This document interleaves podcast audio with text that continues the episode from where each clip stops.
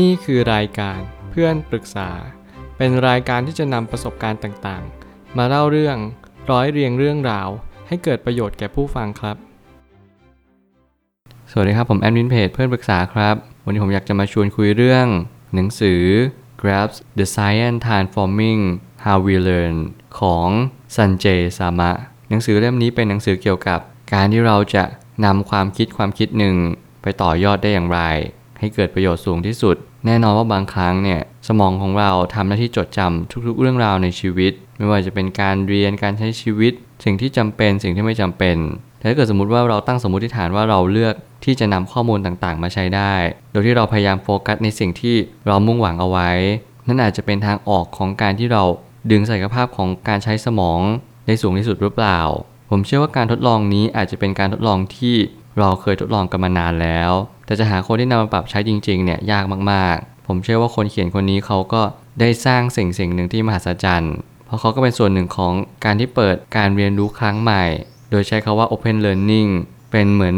มหาวิทยาลัย การศึกษาที่แตกแขนงไปอีกจุดจุดหนึ่ง ซึ่งแน่นอน Open Learning เนี่ยก็อยู่ในโครงการของการเรียนรู้ที่ยิ่งใหญ่ภายใต้ MIT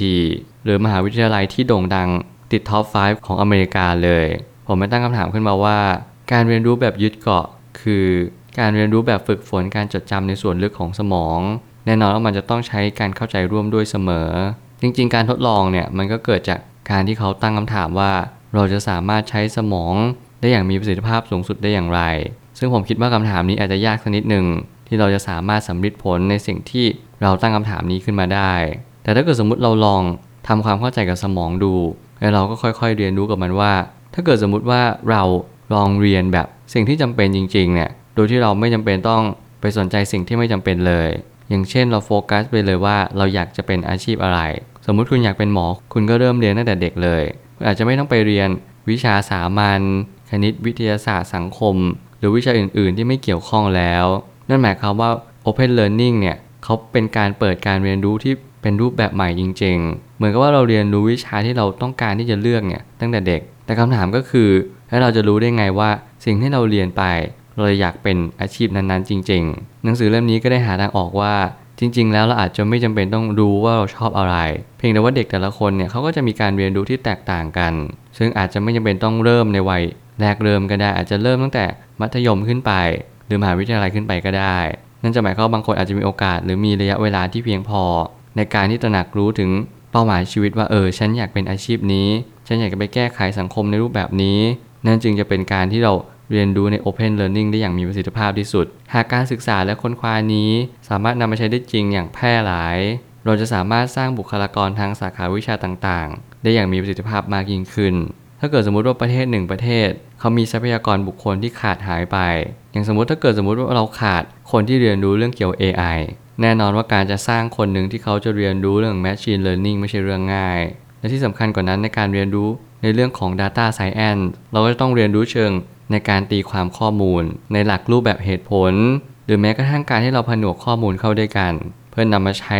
ปฏิบัติการบางจุด เพื่อให้เกิดประสิทธิภาพมากยิ่งขึ้นเนี่ยมันก็ไม่ใช่เรื่องง่ายอีกเช่นกัน แต่แน่นอนถ้าเกิดสมมติเราไม่ตั้งคำถามแบบนี้ การเรียนรู้ต่างๆ ก็จะไม่มีการเปลี่ยนแปลงอะไรเลย เราจะเรียนรู้แบบเดิมๆเรียนวิชาเดิมๆบางคนอาจจะมี สายอาชีพอยู่แล้ว หรือแม้กระทั่งอาชีพต่างๆ ที่เราเรียนรู้กันได้มีวิชาชีพที่รองรับ แต่นั่นอาจจะไม่เพียงพอสำหรับการที่เรายึดเกาะความรู้ เพราะทักษะในการยึดเกาะความรู้เนี่ยมันเหมือนกับว่าเราจำเป็นจะต้องพยายามฝึกฝน ตั้งแต่เนิ่นๆ แล้วก็เข้าใจว่าการเรียนรู้เนี่ยมันไม่ได้จำกัดแค่ห้องเรียน เพราะว่ามันรวมถึงการที่เราเปิดโอกาสหาความรู้มากมายกว่านั้น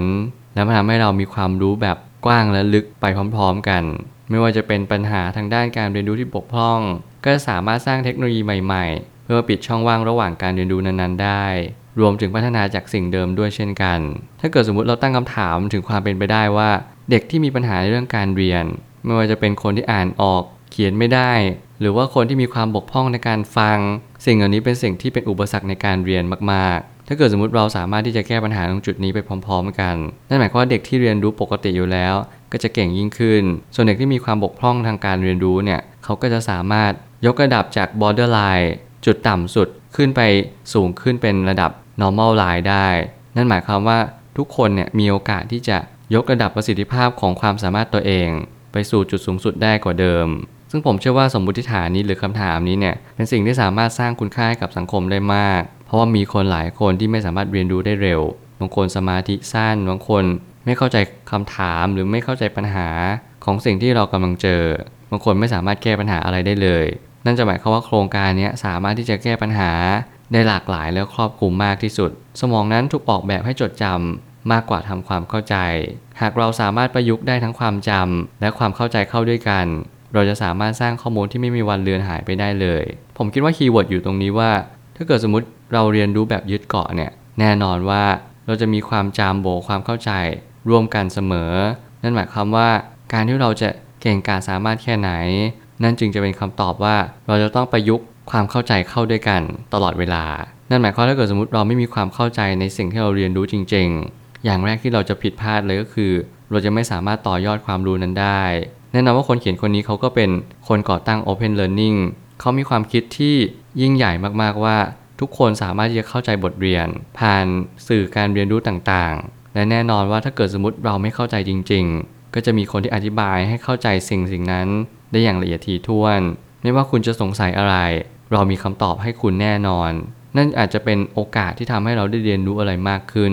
การปิดแก็บความไม่รู้ตรงนี้ก็เลยง่ายขึ้นกว่าเดิม ซึ่งแน่นอนถ้าเกิดสมมติเราเรียนรู้อะไรบางอย่าง เราอาจจะข้ามหรือว่าคุณครูอาจจะ ปล่อยเกรดหรือว่าอะไรก็ตามแต่แต่ Open Learning เนี่ยจะไม่ทำแบบนั้น คือเหมือนเขาเปลี่ยนรูปแบบเป็นการสร้างการเรียนรู้อีกรูปแบบหนึ่งไปเลยว่าความเข้าใจเนี่ยเป็นสิ่งที่เราอาจจะไม่ต้องทำอะไรกับมัน วันนี้คุณเข้าใจในระดับนี้อาจจะเพียงพอแล้ว คุณไม่จำเป็นต้องเข้าใจไปมากกว่านี้ ซึ่งแน่นอนถ้าเกิดสมมติเราสามารถที่จะเข้าใจในสิ่งที่เราจดจำได้เนี่ยมันก็จะสร้างความรู้แบบยึดเกาะไปโดยปริยาย และไม่ว่าคุณจะล่วงเลยผ่านการเวลาไปมากน้อยแค่ไหน ความทรงจำนี้ก็จะไม่เลือนหายไป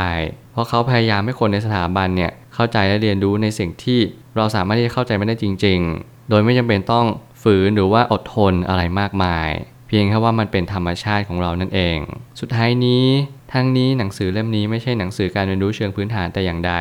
แต่เป็นหนังสือที่กำลังจะเปลี่ยนแปลงระบบการศึกษาแบบถอนรากถอนโคน เพื่อให้การศึกษานั้นยอดเยี่ยมกว่าเดิม ผมเชื่อว่ารูปแบบใหม่ก็ไม่ได้เป็นสิ่งที่ไม่ดีเสมอไป ผมเชื่อว่าการเรียนรู้เนี่ยควรจะปรับเปลี่ยนตั้งนานแล้ว หากว่าเราลองเรียนรู้อะไรใหม่ๆ ลองเข้าใจอะไรใหม่ ๆ ลองดูว่าอนาคตเนี่ยเราจะเดินไปตรงไหน ยุคดิจิตอลกำลังเข้ามา ยุคหุ่นยนต์กำลังจะย่างกลายมายังชีวิตของเรา นั่นคือหน้าที่ที่สำคัญที่เราจะตั้งคำถามว่า เราจะรับมือกับทรัพยากรที่ลดน้อยลงได้อย่างไร และเราจะรับมือกับปัญหาที่มันจะเกิดขึ้น ได้มากน้อยแค่ไหน หากการเรียนรู้ในโรงเรียนเนี่ยยังคงเป็นรูปแบบเดิม แน่นอนเราจะไม่สามารถพัฒนาไปสู่จุดสูงสุดของชีวิตได้ หากการเปลี่ยนแปลงครั้งนี้สามารถสร้างการเรียนรู้ให้มันสำเร็จผลขึ้นมาได้น่าจะเป็นคำตอบหรือทางออกหรือเปล่า ว่าชีวิตและสังคมรวมถึงโลกใบนี้จะดียิ่งขึ้น ผมเชื่อว่าทุกปัญหาย่อมมีทางออกเสมอ ขอบคุณครับ รวมถึงคุณสามารถแชร์ประสบการณ์ ผ่านทาง Facebook Twitter และ YouTube และอย่าลืมติด Hashtag เพื่อนปรึกษาหรือ f r ร e n d t a l k ด้วยนะครับ